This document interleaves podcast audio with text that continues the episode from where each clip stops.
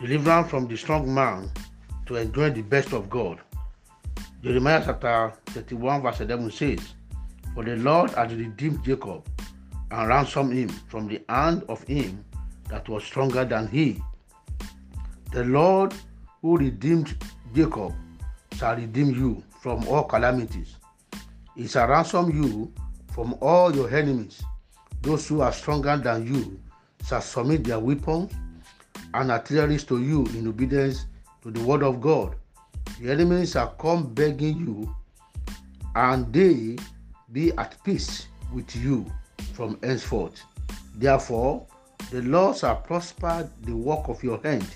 You shall plant vineyard and eat of it.